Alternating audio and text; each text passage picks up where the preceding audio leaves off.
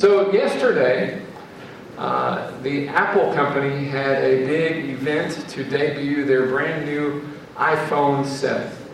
Uh, and people lost their minds, so excited about this brand new phone that's incrementally better than the phone they already have. Um, and so, so, so people go crazy. Man, social media is blowing up. These are the things that are going to be on the new iPhone. News outlets are blowing up. Man, here's what the new iPhone. People are losing their minds um, about a phone, right? And yeah, what, what says it's not going to can't can't plug in your headphones anymore. The headphones are going to be wireless.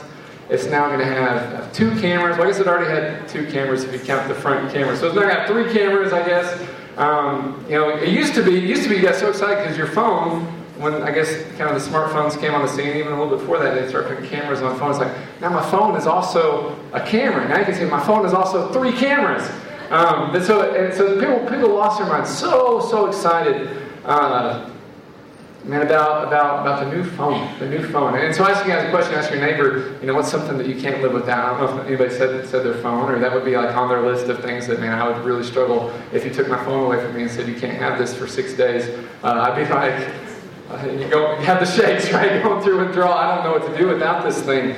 Um, and we don't lose our minds like that when like a company announces they've got a new kind of toaster or there's like a new washing machine model that's just a little bit better than the last one. We don't we don't go crazy for that right? But there's something about uh, something about the phone. There's something that and it's not always been this way right? Just in the last in less than 10 years uh, the, smartphone is so so gotten into our culture so permeated every part of our culture that man many of you would say i don't even know that i could live without it I don't know that I would want to live without it. If you took it away, I'm just going to just curl up and die, I guess. Like, well, life has no meaning. But then 10 years ago, if you go back to talk to 2006 you, and they'd be like, what are you talking about? It's not that big a deal, right? You're just fine without it. Um, but man, it's infiltrated our culture. It's a huge part of our life. Uh, when you forget your phone, right? When you leave your phone at home, or you forget to charge your phone and it's dead, how do you feel? Okay. Brandon literally cries. Like you feel helpless. You know, so some of you, some of you guys, are, some of you guys are cool. Like, man, I don't need it. I can take it or leave it. You guys, you guys get get all the respect.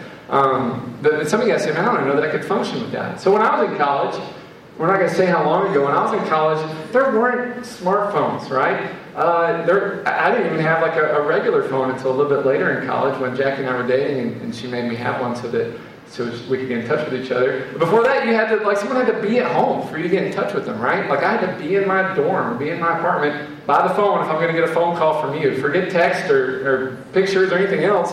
Uh, and, and, and, then, and then, you know, we started dating, and, and so that we could, we were both so busy to be in touch. I got a phone, but it was, it was the flip phone, right? Um, it, wasn't, it wasn't fancy, it wasn't smart. I didn't have my first smartphone until I'd already had children, right? And was, was older. Um, but now, I mean, just, just in a few short years, it's a huge part of my life. And I wonder, I mean, how would I do? What I, I tease you guys, how would I do six days without a phone? You know, I get a little um, because, because I'm not coming down against like, technology and those kind of things. I, I love it. I, I rely on it too. Um, but I wonder, I wonder with us, man, man, it, it taking up such a huge part of our life, it being such a huge focus uh, on our life, uh, that we maybe rely on, rely on it too much, and, and kind of what is lost by our relying on this thing too much. You know, at the expense of what? Is it at the expense of common sense? And you guys have heard stories about people doing stupid things because of a cell phone, right? But there was a, a news story uh, two months ago about some, some people walking off of a cliff playing Pokemon Go, right? They, they were not paying attention, they, they fell off a cliff playing Pokemon, right? And you guys have heard stories about people getting into crashes, accidents because they were looking at their phone texting, playing, whatever, instead of looking at the road while they're driving, right? So, so at the expense of common sense, at the expense of being able to have a conversation with people, and I really feel like it's impacted our ability to have just face-to-face long conversations with people without the constant distractions. Uh, the, it's, it's kind of taken away from our ability to be in the moment, to, to experience life without just the constant notifications pulling us away. Um, you know, again, like I said, just a few years ago, that wouldn't be a problem. If you go back and talk to 2006 you, they'd be like, what are you talking about? Uh, you know, how could you be so dependent? How could you rely so much on a device? Um, and actually, what we're talking about tonight has nothing to do with phones. Uh, it has nothing to do with technology um, or addiction or really any of those things, but it's about man, what do we rely on? What do we depend on? What's that thing we can't live without um, in our life? And what, what is it that we're relying on? What is it that we're depending on uh, to give us strength to live the lives uh, that we know that we need to live, to do the things we know that we're called to do? What are we relying on Uh, what are we depending on for that? Maybe it is technology. Maybe it is your, your friends, your families, your, your support network, the people that love you, care about you, and you lean on them, you depend on them. Um, but, what is it for you? What do you rely on? What do you depend on? And then the bigger question is, what should you be relying on? What should you be depending on that's maybe missing from your life? Uh, we're going to talk about that uh, tonight. So, we started a new series last week called Throwback. And, uh, and we're talking about what we can learn from the past, what we can learn and even be inspired about from the past. Thinking about uh, in our own life, man, thinking about how things were, back in the day, right? These throwback kind of ideas. And, and, last week, man, we talked about how, how that can inspire us, how that can help us to focus on what matters, taking those times to think about those things. And if you missed the message last week, I know there are a lot of new faces tonight, um, and you can listen to that online. All of Chi Alpha's messages are available on the website. That's chialphamemphis.com, all spelled out. There's like a there's like a, a link there to, to, SoundCloud, to iTunes. There's iTunes podcast. And so if you missed that last week, you can listen to it again. But the basic idea being this: um, that, that, that by, by, looking back at the past, and there's, there's things we can learn, uh, maybe reclaim some things that are lost and be inspired um, and how to live life in the here and now and focus on what matters in the here and now. Um, and in particular, we're looking at uh, and throwback Christianity. We're looking at the first few days and weeks of the early church that we see in the book of Acts. Um, we're in a series that's going to take us through the next, next five weeks um, looking at just the first few chapters of the book of Acts. And what did, the, what did the church look like when it was brand new? What did Christianity look like when it was brand new? Uh, last week we talked about Jesus giving the church, uh, giving his followers a purpose, a plan, and then the promise that he's going to give them everything they need to fulfill that plan. Um, and so if you have your Bibles, you want to bust out Acts chapter 2, that's what we're going to pick up tonight. Um, you know, so how can we get back to having the kind of powerful, culture transforming lives uh, that we see the early church had there in the book of Acts. Um, you know, what can we learn about how the early Christians did things, how they lived, how they prayed, um, and how they sought the Lord, how they shared their faith with their neighbors? Uh, what can we learn from them? Uh, how can we get back to having those kind of powerful, cultural transforming lives? That the people around us, they are changed because of how much we love Jesus. Uh, that, that, that, our neighbors' lives are changed, that our community, our culture is transformed uh, because of how much we love the Lord and how much we're pursuing God. Um, you know, and, and, and, these powerful lives shaped the culture. They saw thousands of people become followers of Jesus. Um, and how can we live that way? Live that way full of purpose and full of power uh, like, like, like they did. And so, so, so during the series, we're going to be looking at that, looking at little excerpts um, there from the early church in the first few chapters of Acts. Uh, and in the same way that modern day people, we talk about relying on technology, relying on a number of different things, relying on insulin, relying on whatever it is, whatever that is you have to get by. Uh, and in the same way that modern day uh, people rely on a lot of different things. The modern day church, modern day Christianity, then relies on a lot of different things as well. Uh, the modern church, modern Christianity, what does it rely on? What does it depend on? Um, a lot of times it relies on uh, slick presentations, on sights and sounds and effects, um, on technology, on comfortable seating. These things are not bad, right? These are good things that help to engage a culture that is familiar with these things. These are not bad things, but, but it's something that we rely on. Um, and, and, and, again, none of those are bad. Uh, the modern Christian also has so many resources at their disposal. Um, and on, on this expensive small rectangle uh, that, that most of you guys have, you, you've got access, man, just a click away, just a touch away to uh, man, volumes and volumes uh, of material that would help you grow in your relationship with God, resources that would help you help you to share your faith, tools that would help you to, to, to talk to someone about the Lord, YouTube videos you can watch that kind of coach you and help you. Um, and you've got at your fingertips dozens and dozens of translations of the Bible, hundreds of commentaries and notes, extensive writings, stuff that 10, 20 years ago, you would have to go to like a library and a seminary to have access to this, and you've got it at the touch of a finger, right? You've got resources uh, that the early church, man, it would blow their minds. They would have, what? You have all this, right? What are you doing with it?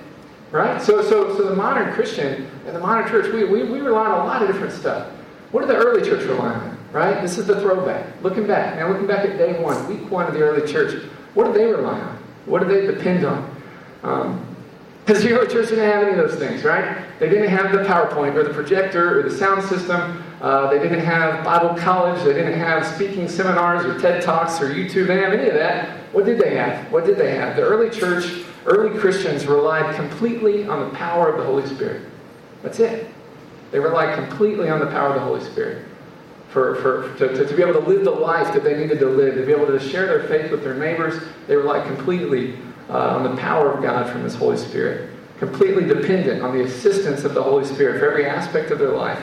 Um, they relied completely on the power of the Holy Spirit uh, in a way that, that, many of us, and I'm including myself, have gotten away from. And can we say, man, do we really depend on the Holy Spirit? Do we, moment by moment, rely on the power of the Holy Spirit like they did, like those first Christians did? Um, you know, so we read last week that right before ascending to heaven with the promise that he's one day going to return for each of us, Jesus gives his followers a command. He gives them a plan, a purpose to see and the entire world reconciled to God. And it is a good plan. Like, it's an amazing plan that through one on one intentional discipleship, one disciples another, who disciples another, uh, Jesus would see the entire world reconciled to God. He gives them this plan. It's an amazing plan. Uh, he says, Man, I'm sending you into the world to do this, to reach your community and then the ends of the earth. But he says, Don't do it yet. Stop. Wait, wait, don't go yet. Don't go yet. I'm going to give you the resources, the power that you need to fulfill this plan. You can't do it on your own. You can't do it in your own strength.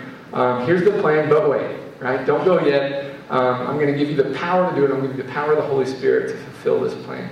Um, I'm going to baptize you with my Holy Spirit. So wait, wait until you receive the power of the Holy Spirit before you go and fulfill your purpose of reconciling people to God. Um, I use the example, and some of you guys have been Cal for a while, I've heard this uh, several times, um, but this example I like to use, I call it go get grandma. So let's say that your, your mom, your dad says, hey, I need you to go pick up grandma and take her to the grocery store. Grandma's old, can't walk very good, she certainly can't drive. She needs to go to the grocery store, it's a few miles away, get the groceries she needs for the week, it needs to be brought back home.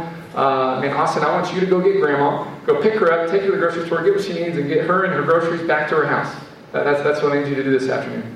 But wait, don't go get grandma yet. I mean, wait till I get home from work, then you can use the car. Right? You can use the car to go pick up grandma, take her a few miles to Kroger, get the groceries she needs, and take her home. Because if you try to do that in your own strength, I'm picturing Austin like carrying grandma, right, down down the street, carrying her a couple miles, carrying her up and down the, uh, carrying her and the groceries all the way back home. I said, no, no, no, wait. There's a plan. Let's go get grandma. But don't go yet. I'm going to give you what you need to do it. Wait till I get home from work. Wait till you have the car. Uh, and I'm going to make sure you have the resources you need to accomplish the command I'm giving you. Does that make sense? And Jesus, in the same way, gives a very clear command. I mean, I want you to go out and be my witnesses uh, in Jerusalem, in Judea, in your neighborhood, in the surrounding area, and to the other ends of the earth. And I want you to proclaim me to everyone in the world that doesn't know me so they can be reconciled to God through faith in me. Uh, but don't go yet, because you're not going to be able to do it in your own power. Um, even more difficult than carrying grandma three miles to Kroger, uh, and you're, you're not going to be able to reach the world in your own power, your own strength. You're not going to be able to reach your, your neighborhood or the city of Memphis in your own strength. You're not going to be able to reach your dorm or your floor or even your roommate in your own strength. You need the power of the Holy Spirit. Uh, Jesus says, I want you to be full of the Holy Spirit because there's going to come a day where no matter how excited you are in the moment, I'm pumped about Jesus. Jesus saved my life, and He turned my life around. He healed me. He, he, he delivered me. He fixed this relationship. He did this and that. I'm excited. There's going to come a day where that excitement's going to run out. You're going to get burnt out. You're going to get frustrated. And if you're just going off that emotional high, it's not going to work, right? You're going to, one day you're going to want to give up. Jesus says, I don't want you going in your own strength. I don't want you going just on your own excitement. I want you going full of the power of the Holy Spirit. It's the only way to do it, right? That's the only way to do it.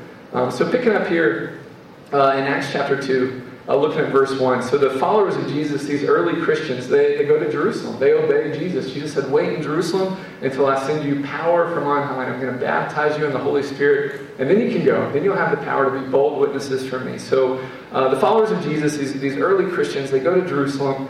Uh, and there they waited and prayed for what the Lord had promised them. Uh, they didn't know exactly what it looked like.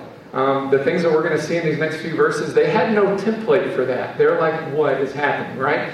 Um, they, they, didn't know what to expect. Uh, but as we pick up here in Acts chapter 2, um, and it's during a harvest festival. There's a harvest festival going on in Jerusalem called Pentecost. So there, there's people there from all over the world, Jewish people from every region of the earth. Uh, and we're, we're, there in Jerusalem celebrating this festival. They're gathered there in Jerusalem to celebrate, and that's what we're going to pick up in verse 1.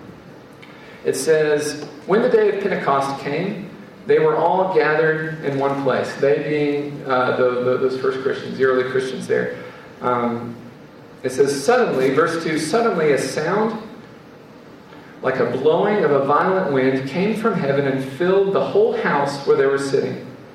They saw what seemed to be tongues of fire that separated and came to rest on each of them. All of them were filled with the Holy Spirit and began to speak in other tongues as the Spirit enabled them. All right, so they, they prayed all together. We don't know how long they prayed hours, days. Um, and, and this, this is a long, long time had passed, uh, and, a couple weeks had passed. You know, so, so we're not sure how long they're gathered there, but, but they're praying, uh, and all of a sudden there's a sound of a loud wind. Like I'm thinking, like like when you hear like the tornado go by or the windstorm go by, the you know sound of a loud wind. Okay, that's intense, right? And then what looks to be fire above each of their heads.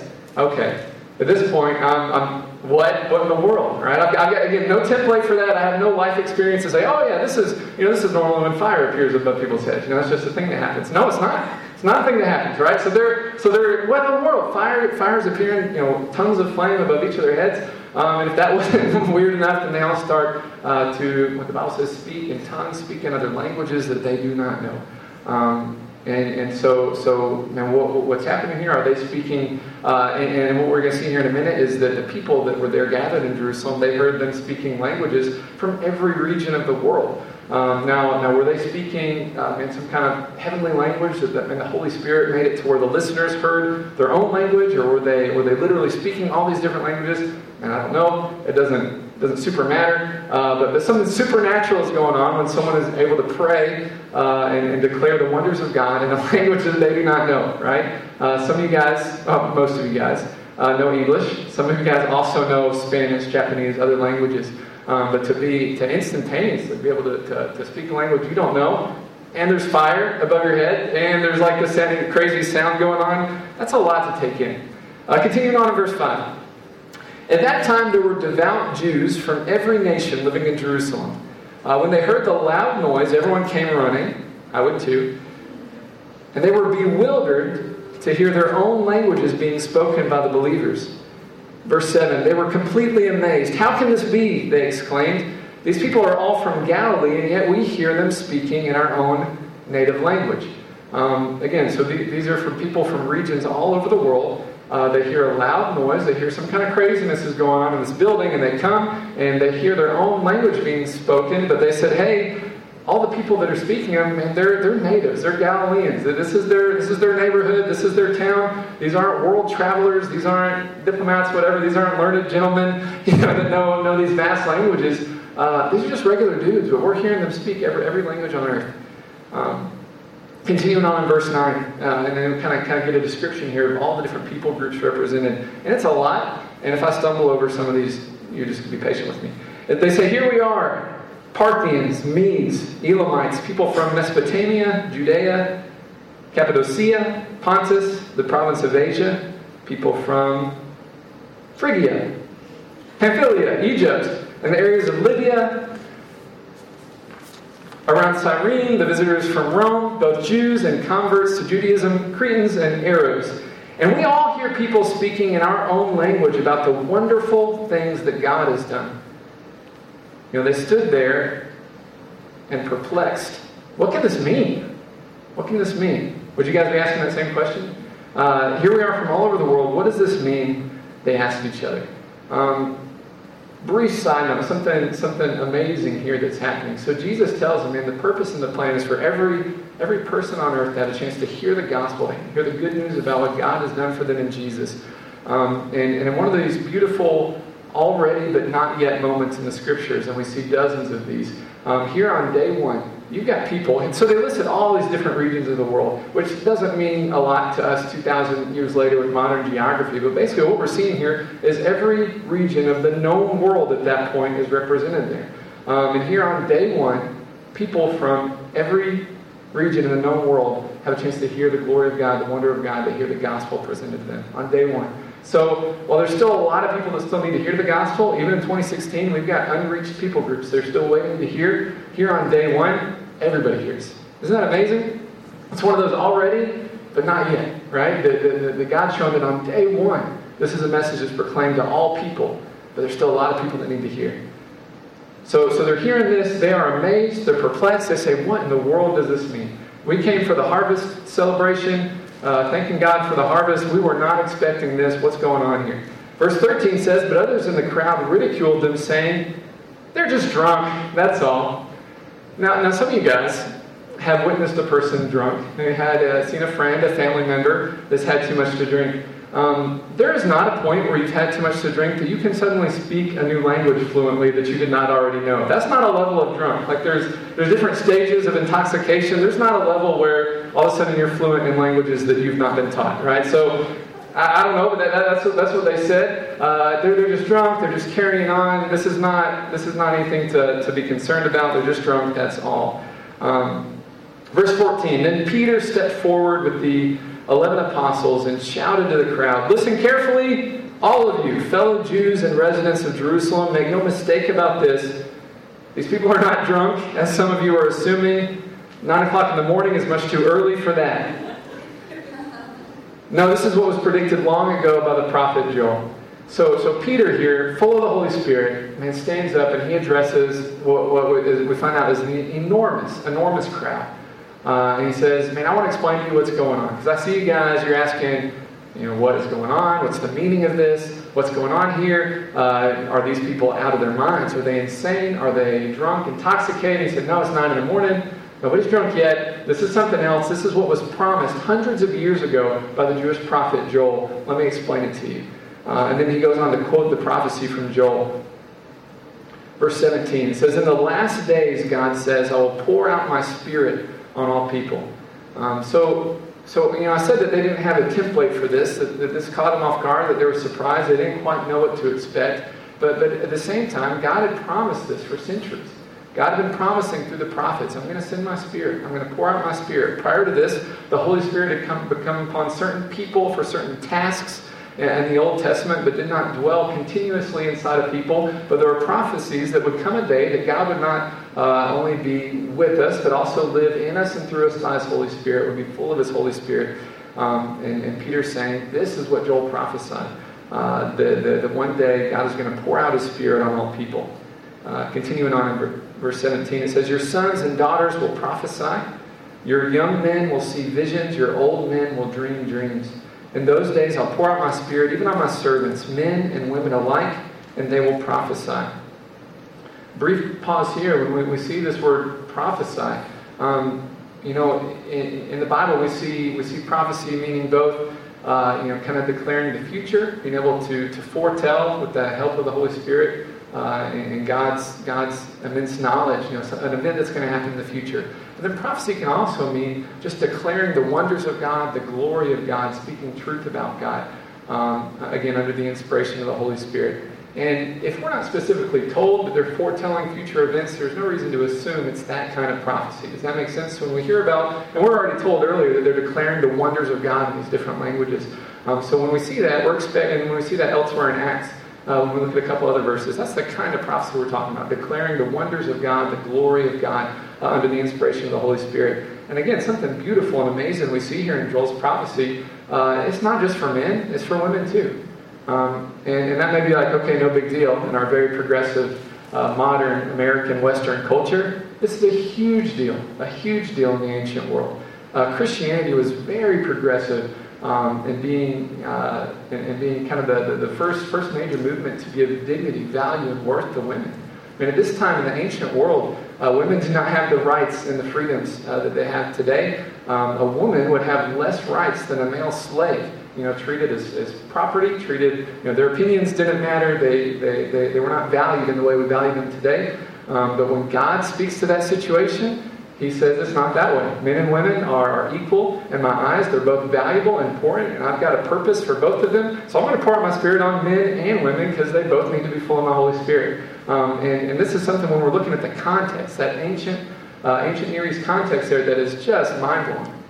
Uh, that, that, that God would dignify women that way thousands and thousands of years before, before that would become a cultural norm. And again, still, even, even in 2016, it's not a cultural norm everywhere. There's still places that, that the women aren't, aren't valued and dignified that way. Um, and, but the Bible, I mean, early on says, says that women have dignity, value, and worth. They're created in the image of God um, every, every, every bit as much as males are. Um, and, and, that's powerful to me, and that's exciting. And if you're a lady, you can be, be excited about that. That's encouraging. Um, and God, God's got a purpose for you. He wants to use you too. Um, and being boldly used for God is not just a guy thing. It's not just a male thing. Is there amen somewhere out there? Okay, good. Continuing on in uh, verse 19. I, I, thought I got excited about that. I thought you guys would be excited about that too. But you know, and, and another thing, another thing when I see when I'm, when I'm reading the New Testament and I see see women being honored, is that the very first eyewitnesses to the resurrection of Jesus were women. Where his female followers were the first ones to see him alive after that, and that is huge. That is enormous. Again, in a culture where the testimony of a woman didn't mean anything, I mean, we just see the heart of God, the love for God, that He loved those women. He wanted to reveal something special to them. Um, he didn't care that culturally, man, that, you know, it was, it was, just against everything, but He wanted to show them that He loved them. I think it's cool. I think it's huge. All right, verse 19. And I'll cause wonders in the heavens above and signs on the earth below, blood and fire and clouds of smoke. The sun will become dark, the moon will turn blood red before the great and glorious day of the Lord arrives.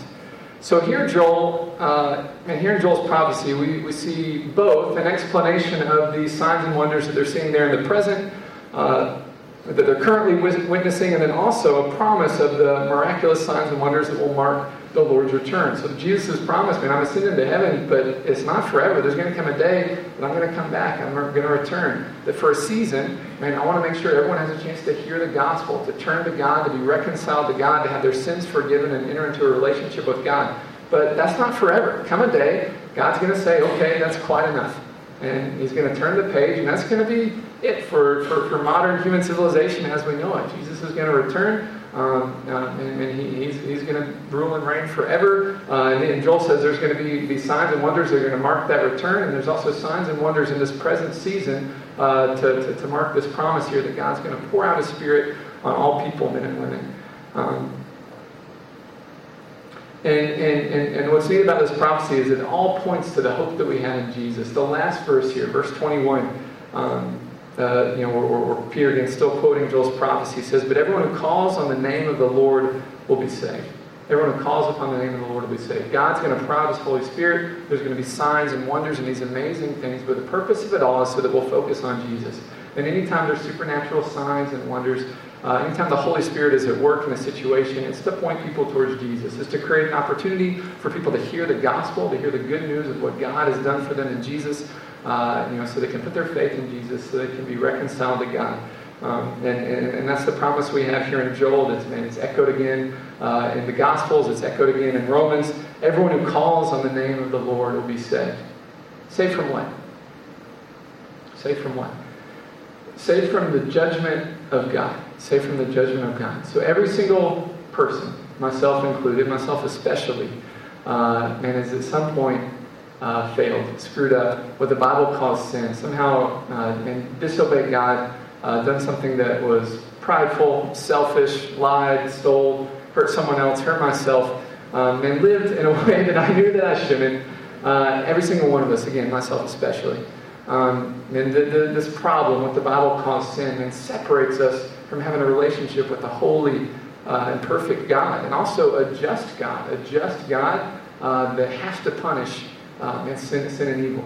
I mean, a, a, good judge has to punish evil, right? If, if you were to, to, to rob uh, First Tennessee Bank down there on Poplar, uh, and, and, and, the cops surround you and they arrest you and they take you take you downtown and you're you're there standing trial you're before the judge and they've got you on videotape and they've uh, they caught you red-handed and they again you know, they got like 100 witnesses that put you there uh, as the bank robber they caught you with the money bags with the dollar signs like in your hand right you're not getting out of this one uh, and, and, the bank, you know, the, the, the judge is saying, uh, I can't just let you go, man. Like, robbing a bank, that's a big deal. You're, you're to have to go to prison. Uh, there's got to be a punishment here. And, and, it doesn't matter if you say, man, I didn't know. Like, I promise I won't do it again.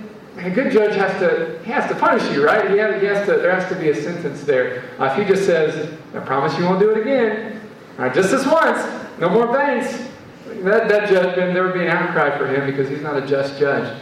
Um, and God is the, the ultimate judge uh, uh, of the universe. When, when, there, when there's sin, rebellion, and evil, He has a righteous and holy judgment uh, against those things. And what that looks like in our life is just an absolute separation from the kind of relationship that He wants to have with us.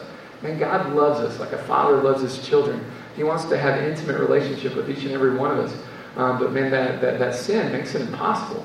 Uh, and so, so God did for us in Jesus what we could never do for ourselves. You we couldn't live a perfect life to make ourselves right with God. We couldn't sacrifice enough things to somehow make all our sins and problems go away to make ourselves right with God. Uh, so Jesus, man, did for us what we couldn't do for ourselves. Man, he steps in uh, to human civilization, steps into the narrative of humankind, both fully God and fully man, and he lives the life that we should have lived but didn't live. Right? He lives the perfect life.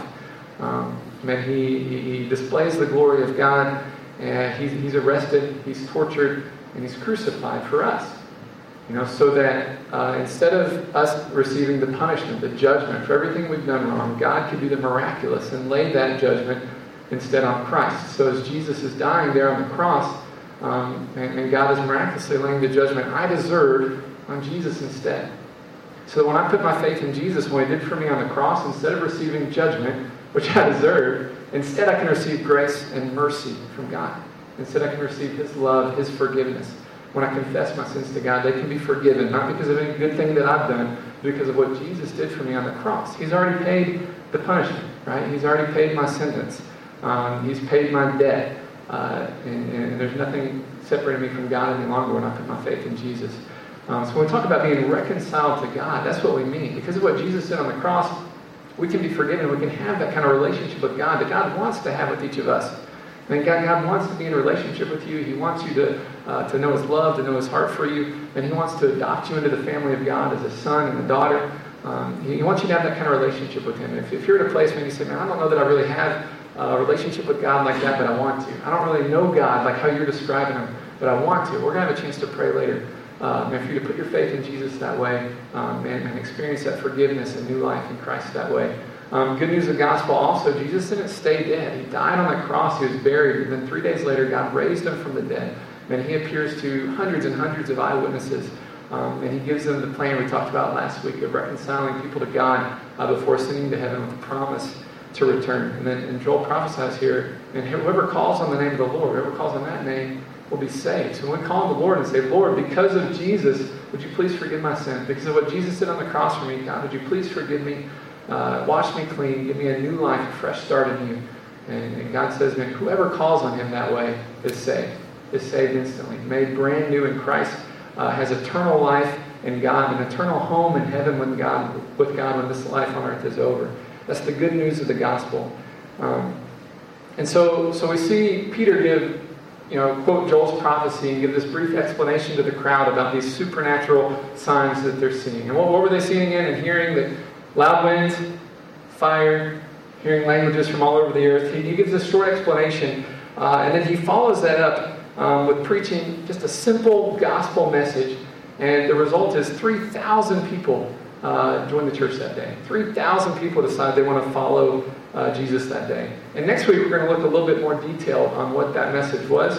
Um, and as a preacher myself, I'm very interested. Like, how can I duplicate those results? How can I preach in a way that, that thousands and thousands of people could, could come to the Lord that way? Um, and but, but what we learn here is it's nothing about it's nothing about Peter, right? It's about the power of the Holy Spirit. Um, you know, this is the same Peter that just a few weeks before this had disowned Jesus, right? When Jesus was arrested, this is the same Peter that said, Jesus, I'm going to go with you anywhere. i am willing to die for you. But then he gets arrested and, and he, he deserts him. This is the same Peter that disowns even knowing Jesus. The three people come and ask, Aren't you one of them? You're one of Jesus' followers. No, no, I do not do not know that name. Yeah, yeah, it was you. I saw you with him. No, no, it wasn't me. Someone else asked him, that, that, was you, wasn't it? And curses, expletives, bleepity bleep. No, I told you no. This is that same Peter, right? That, that, that was afraid, that was scared. This same Peter stepping up to a crowd of thousands, declaring the glory of God, declaring the good news of what of what God had done for them in Christ. How? How? Is the power of the Holy Spirit, the baptism of the Holy Spirit that gave him the, the strength and the power uh, to declare God boldly before these people. It's not a different man, it's the same Peter, but full of the power of the Holy Spirit. He's brave, uh, he's courageous, he's, he's, able to do mighty things for the kingdom of God. Uh, we see a huge difference in his life. We see a huge difference uh, in, in the lives of those early followers of Jesus after being baptized and filled with the Holy Spirit. So these early Christians, they didn't have big buildings. They didn't have really cool technology. They didn't have polished presentations. They didn't have millions of theological and evangelistic resources at their fingertips. Man, instead, they relied completely on the power of the Holy Spirit, and God used them in a powerful way to transform their community. 3,000 people joined the church in a single day. 3,000 people said, Yeah, I want to follow Jesus. And after, after this man stands up and speaks, full of the power of the Holy Spirit, we see tremendous results. Peter and the other followers of Jesus were dramatically changed following the baptism of the Holy Spirit. And if this filling of the Holy Spirit is not something that you've experienced at any point in your life your, your walk with Jesus, um, man, I want to encourage you to ask God for it. I want to encourage you to seek God for it. Um, and I know this might be really different from some of you. Man, here at Chi Alpha, we've got people from all kinds of different backgrounds. Uh, man, every denomination under the sun. Some of you guys maybe never went to church in your life. Uh, all of this, beginning to end, is brand new for you. Man, I get that. I understand that. Um, and I appreciate that. Uh, and, and, so I'm going to take a moment just here at the end, these last couple minutes, and to explain to you and what exactly the baptism of the Holy Spirit is. So Jesus promised, I want you, he said, I want you to wait in Jerusalem until you're baptized with the Holy Spirit, filled with the Holy Spirit. And we see we see crazy supernatural things happen. They are baptized in the Holy Spirit, um, and, and, and they go out in that power. But what exactly is it, right? Like, I, I, I, want to be sensitive to the fact that some of you guys are like, I don't, I don't really, I'm not tracking with you. What is it? What happened there? What, what's, what's going on here? Um, so super simply, super simply, first, is this the only time in Scripture we see people baptized in the Holy Spirit? Like here on the day of Pentecost, the church was baptized in the Holy Spirit. So now are all Christians baptized in the Holy Spirit because they were? Like now, because I'm a Christian, I'm baptized in the Holy Spirit because they were, you know, 2,000 years ago on the day of Pentecost? Is this the only time we see that? It's not. It's not.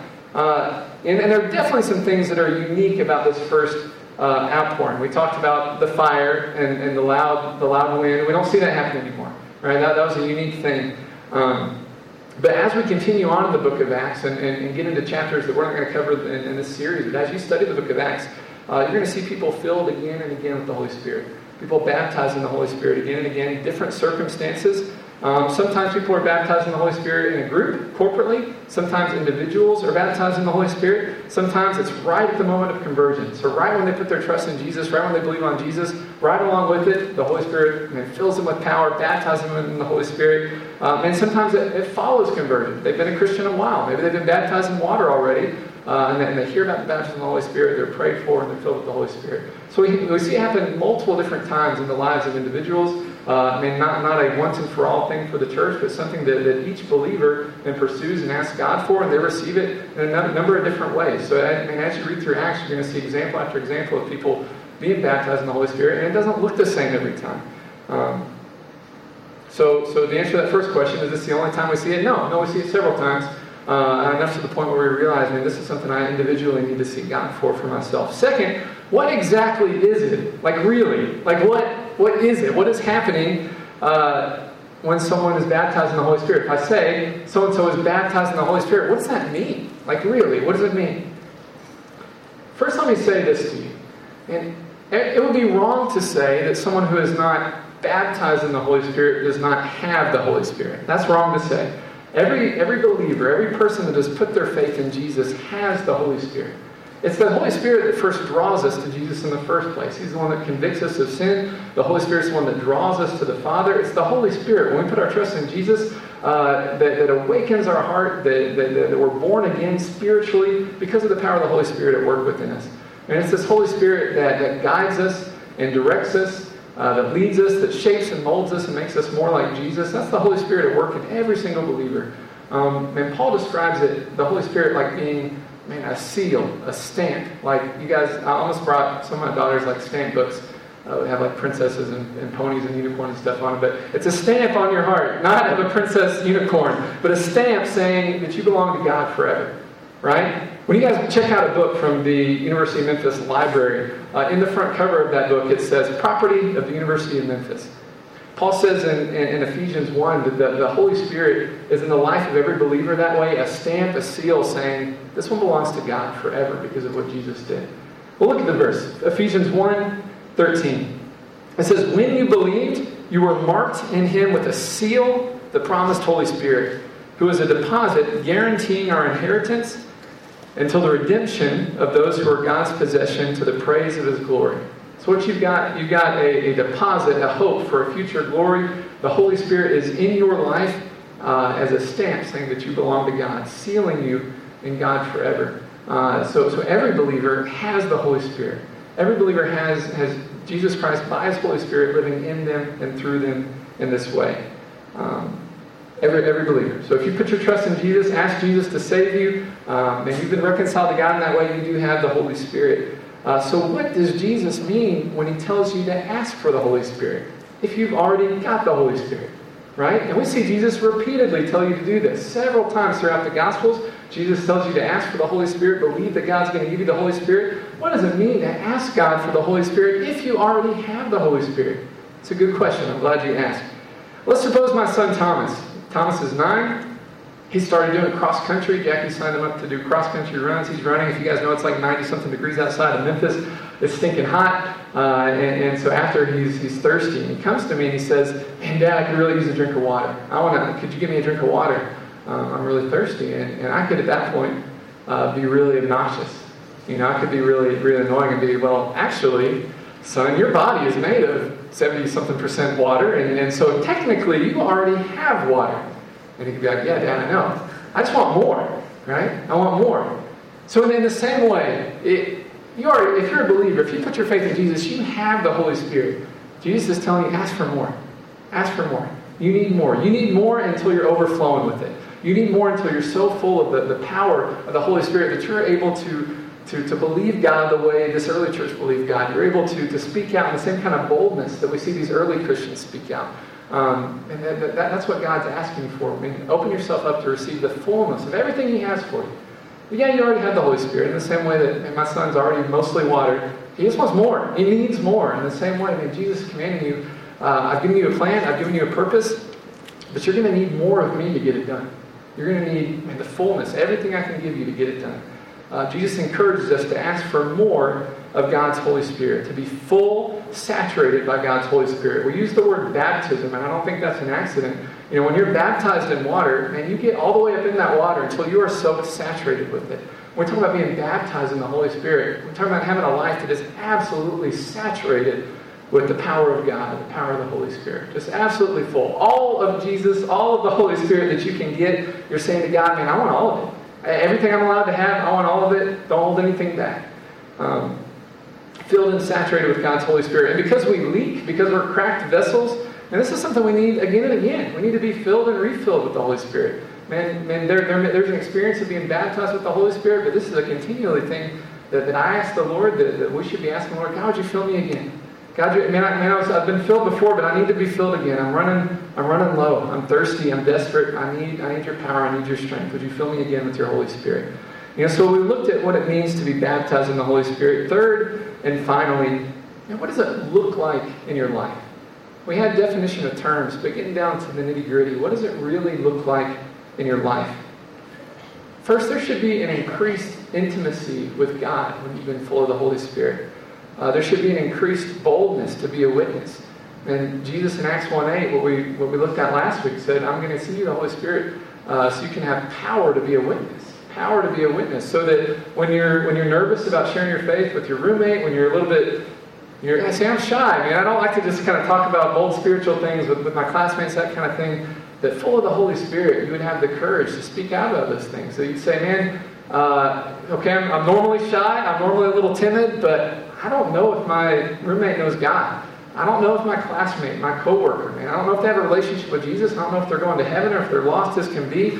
Um, but full of the Holy Spirit, I have the courage to ask them those difficult questions, to start that conversation, to share about the difference Jesus has made in my life, and, and, and, and share about the good news of the gospel, what Jesus did for them on the cross, and lead them into a relationship with God.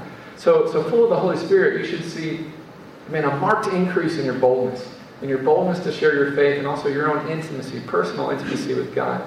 Um, also, several supernatural gifts are distributed to believers by the Holy Spirit. Um, and that is, I'm just going to say, a talk for another time. That's a teaching for another time. There's so much to get into uh, that you guys aren't looking to be here till 1 in the morning. So I'm going to say we're going to table some of that for probably a little bit later in this school year. Um, but you can see some lists of some of these gifts uh, in, in, the, in the epistles and the letters in the New Testament, particularly 1 Corinthians 12. You got, you got a list of some different gifts that God gives to different believers uh, for the purpose of edifying the church, strengthening the church, encouraging other believers, and encouraging yourself. Um, and again, we're gonna we can talk about again. There, there's lots of them. Uh, we'll talk about another time, let's briefly look at just the supernatural signs that accompany people being filled with the Holy Spirit. Man, what happens though when they're filled, when someone's filled with the Holy Spirit? Man, what what are the signs? What are the supernatural things that we see happen there? Um, so we go back to that slide that shows kind of the five five different examples of people being filled with the Holy Spirit in Acts. So we read about the day of Pentecost, Acts chapter 2. What were the examples there? Wind, fire, and other languages, praying in tongues. Um, in Acts chapter 9, we see Saul uh, at Ananias' house. Saul has an encounter with Jesus. Uh, he, he repents, he becomes a Christian. Uh, Ananias prays for him, and he, he, he becomes a Christian and he receives uh, the, the baptism of the Holy Spirit. He's filled with the Holy Spirit. Um, you know, as far as far as what, what supernatural signs accompany that, well, we go on to see Saul, uh, who changes his name to Paul. God changes his name. He, he does all kinds of supernatural signs and wonders. Lots of miracles accompany his life. Um, but included in with that, we do see in the gift of tongues, the ability to, to, to pray in tongues. Um, and he, he, in his own words, he says, "Man, I pray in tongues more than anybody." Right, is what he tells us in 1 Corinthians 14. Um, and so a little bit of distinction and clarity here when we're talking about praying in tongues. Because we saw this example on the day of Pentecost. People heard uh, other languages from other regions of the world. This is the only time, the only time in Scripture that the gift of tongues is described in that way. Um, elsewhere, uh, it's described more as man, a spiritual language, a heavenly language that, that mentally we, we don't know what it means unless God Himself gives us the interpretation. Um, can, can God give you the ability to speak uh, Chinese, you can share the gospel with a Chinese person. Man, God can do anything, right? So it's theoretically possible, but that's not the example we see repeated again and again in Scripture. Is that clear? So, so, so what we see with, with the gift of tongues, um, and two different distinctions. And, and Lily and I had a conversation about this a couple weeks ago because uh, she likes to ask me questions, and, and, I like being asked questions. So uh, at the end of this, if you have lots, lots of questions, you can text me. Uh, it's my favorite thing in the world. Um, but so, so two different, two different kinds of, of this gifting of tongues. And, and one uh, that's given to individuals to, again, encourage the church, a message to the church, uh, given in a tongue, but there must be some kind of interpretation to follow it, uh, where God says, I want to speak something to this body, uh, and, and, so that you know it's God. It's going to come in a language that no one knows, but then immediately followed by an interpretation. Supernaturally, this is a message from God. Uh, and this is not for everybody, this is given to individuals on an individual basis. But then there's this other distinct uh, gift of, of, being able to speak in tongues, pray in tongues, and, and, and Paul delineates these in 1 Corinthians 12 and 14. Uh, the ability not to speak out loud in a tongue to a group of people, but to be able to just pray in tongues on your own. Just a spiritual language between you and God. And, and man, if you are an unchurched person, if you are a person that says, man, I come from a background where I don't have any familiarity with that, that sounds like the weirdest thing in the world.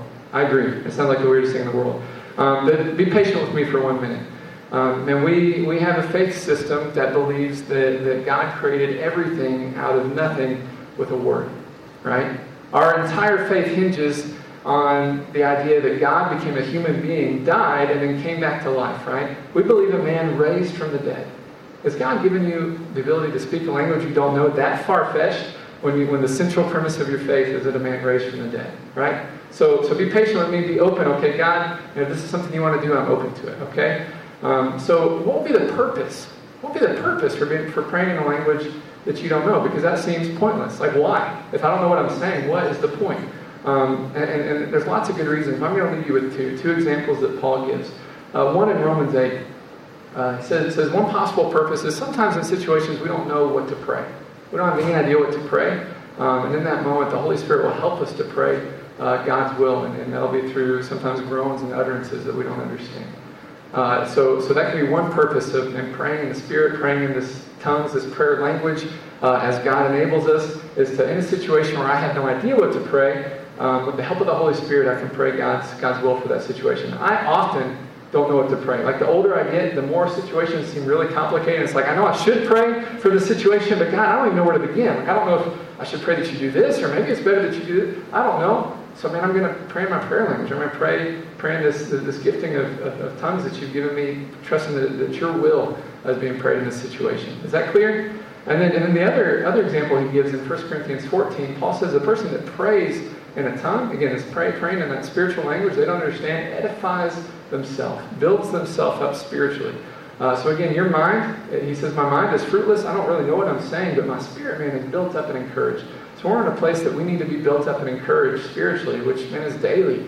Uh, that, that, that's another purpose of that gift of praying in tongues, uh, is, is, to build us up spiritually. So I said all this because as we look at um, these other couple examples, I want you guys to kind of have a, a basis to know what we're talking about there.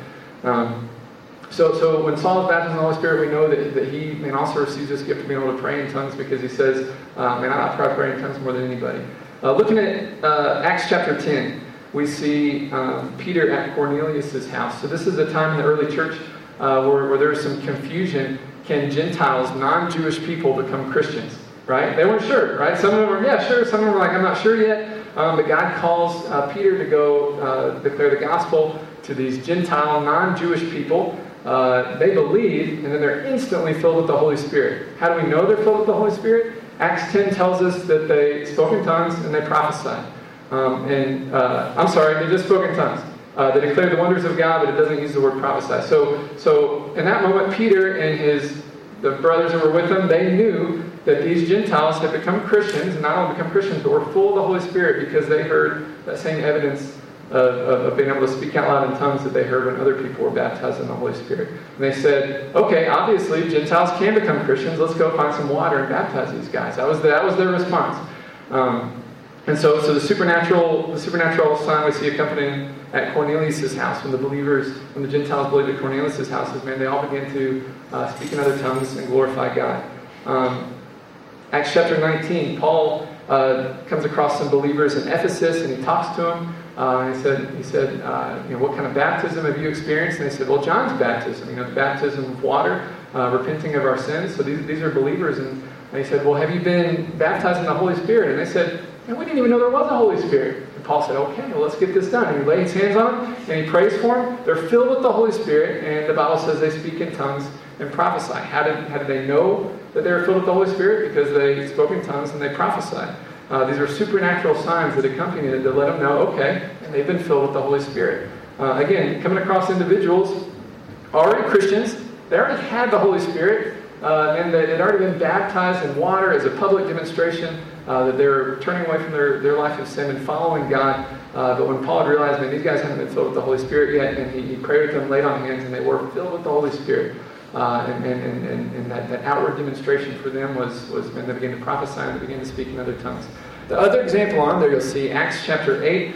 Um, we don't really know what the supernatural sign was. There was some kind of supernatural sign because uh, Simon, this man that, that uh, used and uh, demonic powers or illusions to deceive people. He sees he sees people filled with the Holy Spirit, and he says, "I want to be able to do that for people. Can I buy that?" Right? Um, so so I don't know. He, he offers the money. He says, can, "Can you give me the power to lay hands on people and fill them with the Holy Spirit like that?" Again, he's got it totally backwards. I don't know if God's like, "Bless your heart" or, or whatever, but um, you, that's not something you can buy. That's not something that's for sale. Uh, that he witnesses something. He sees something. He hears something. Maybe it was the tongues of fire again. Probably not, because we don't see that anywhere else. What I'm willing to bet, I'm willing to bet, is probably man, man probably that gift of tongues. He probably hears hears them speaking in other tongues. He hears them declaring the glory uh, glory of God, prophesying. He says, man, I want to be able to pray for people and experience that. So what we see here, man, when we see something repeated again and again like this, uh, and theologically we would say this is something that is normative, which just means this is normally what happens when someone's filled the Holy Spirit in Scripture. And we see them speak in other tongues and prophesy. Almost every time, and the, the time it's not explicitly said, it's strongly implied. Um, and so, so you what, what, can we gather from that? What can we take away from that? That when we ask God to fill us with the Holy Spirit, first of all, He does it. He's a good Father that gives good gifts to His children. Uh, in the Gospel of, of, Luke, Jesus says, Man, if you being evil know how to give good gifts to your children, how much more will your Father in heaven give the Holy Spirit to those who ask? Um, again, you already have the Holy Spirit uh, when you become a Christian, but when you ask God for more, God's going to give it. He's not going to be like, nah, I don't know. I might hold this one back. When we ask God to fill us with the Holy Spirit, that's a prayer He wants to answer. Right? So, so we can believe that God's going to give it. Uh, and, and, and, this, this, uh, this gifting here, this ability to, to, to pray in tongues is, is uh, a gift I believe He has for every believer. You know, every believer that would seek Him for it, that would say, man, God, God, I want you to release that kind of gifting in me. I want to be able to pray this way, be able to pray God's will when I don't know what to pray, be able to build my spiritual man uh, spiritual person up uh, when I don't know what to pray. Um, and I believe that's available for you if that's something you'd seek God for. Um, but uh, so these are kind of the, the, the signs and wonders that we see you know, accompanying the baptism of the Holy Spirit, the filling of the Holy Spirit. Uh, and the only reason I brought up these other examples from Acts is because for the purpose of this series, we're probably not going to go that far into Acts, but I wanted you to see it happen. I wanted you to be able, if someone to ask you, uh, you got a new believer, a friend who's reading the Bible, and they come across and they're reading about people being baptized in the Holy Spirit, and they say, Kira, what is this? Damiano, what, what does that mean, baptized in the Holy Spirit? This sounds like, I don't even know what this is talking about. Uh, you can sit down and explain to them. Well, I'm glad you asked. Let me talk to you about what that means, what it is, and what it means for your life. Um, it's something that God wants for you. God, God, God doesn't want you to, uh, to, to say, okay, you know, Father, I want to kind of keep you at arm's length. I want to, to have just enough of you to be saved, but then just kind of go on my merry way. Um, God wants you to be full of overflowing with the power of His Holy Spirit so you can live bold lives for Him. So you can be intimate with Him, close with Him, uh, so that you can be bold to share your faith with roommates and classmates and strangers, uh, so you can operate in the same power uh, that we see the early church operating. Um, and so tying it all back to the beginning, and the early Christians, uh, they relied completely on the power of the Holy Spirit. Uh, we see them here at the day of Pentecost, filled with the Holy Spirit, and they go forward in power, and God does amazing things. In these next couple weeks, uh, uh, we're going to see we're going to see miracles. We're going to see just amazing conversions and people people coming to God um, and God doing powerful things. But, but the reason that I want to spend some time in Acts here at the very beginning of the school year, when I'm praying during the summer and thinking, man, what series do we want to kick off kick off the school year with? The reason God, and I feel like led, led me to Acts is, man, I want Chi Alpha to operate in that kind of power. And I want us on the campus to be full of the Holy Spirit and bold witnesses for Jesus and declaring the glory of God to, to, to strangers in the cafeteria and to, to, to, classmates, to lab partners, to whoever will listen. Uh, and, and, and I, want, I, want, I want to see, see God moving in our lives. I want to see us growing. Uh, and not, not timid, weak in our faith, but full of power and strength from the Holy Spirit. Um, you know, so it's talking about a throwback faith, a throwback Christianity, something that Christianity's maybe lost a little bit of, gotten away from. Do we rely on the power of the Holy Spirit, or do we rely on other stuff? Do we rely on our own intelligence, our own charisma, our own strength, this or that? Uh, do we rely on, on, technology? Do we lean hard on other people? Uh, or do we lean hard on the Holy Spirit like we should? Are we fully relying on the power of the Holy Spirit just to get through the day, just for our day by day walk with the Lord? Uh, do we rely on the power of the Holy Spirit when it comes to sharing our faith and declaring the glory of God on this campus? And what would it look like? What would it look like if Chi Alpha, from full of the power of the Holy Spirit, is out there on the campus just declaring the glory of God to people? Um, and could we see hundreds of people saved, thousands of people saved? And, and, every year, man, we see people come to Christ in Alpha. We see people make a decision to follow Jesus, and I'm super excited about that. Um, but could we see more? 23,000 students at the University of Memphis. And so many of them not walking in close relationship with God. Some of them don't know God at all. Uh, man, could God use Chi Alpha, full of the Holy Spirit, to declare the glory of God and see people and come into a relationship with God? That's what I want, right? And, and I feel like in kicking off the semester that way, that's going to set us on a trajectory for the rest of the school year um, to, to, to, to, operate in that, to expect God for that, to believe God for that. Um, so, what I'd like to do is just take some time to pray. And we've got a lot of donuts to eat. Um, but, but I think it'd be, it'd be, be uh, really good for us to just take a moment and pray. And we've, we've heard about these first believers being full of the Holy Spirit. And some of you guys say, Yeah, I've asked God for that. God's filled me with the Holy Spirit. I've experienced that. Some of you guys say, I've never experienced that. In fact, a lot of it sounds crazy, but I'm just curious enough that I want to ask God for it. Um, and, and, and some of you say, Man, it's been a long time, and I'm far away, and I need just a fresh filling. I need, I need a fresh fullness uh, of God in my life. I need a fresh filling of the Holy Spirit, and I'd like you to pray for me tonight. Um, I'm going to ask uh, Nathan, would you mind playing something, playing, playing some music softly? Um, I'm going to ask Jackie and Christina to, to kind of join me up here to, to pray for people. Um, what we're going to do is just take, take a few minutes here uh, up at the front. If you'd like to be prayed for, um, to, to, to, be baptized, to be filled with the Holy Spirit, again, you could have received it before, you could never received it before, and just want to be want to be filled again. Um, I'm not going to do anything crazy or wild or loud. I'm just going to pray a simple prayer. I'm going to set my hand on your shoulder and I'm going to say, God, please, please fill them with your Holy Spirit. Please baptize them with your Holy Spirit. And we're going to believe God to do it. All right? Uh, if you guys bow your heads with me.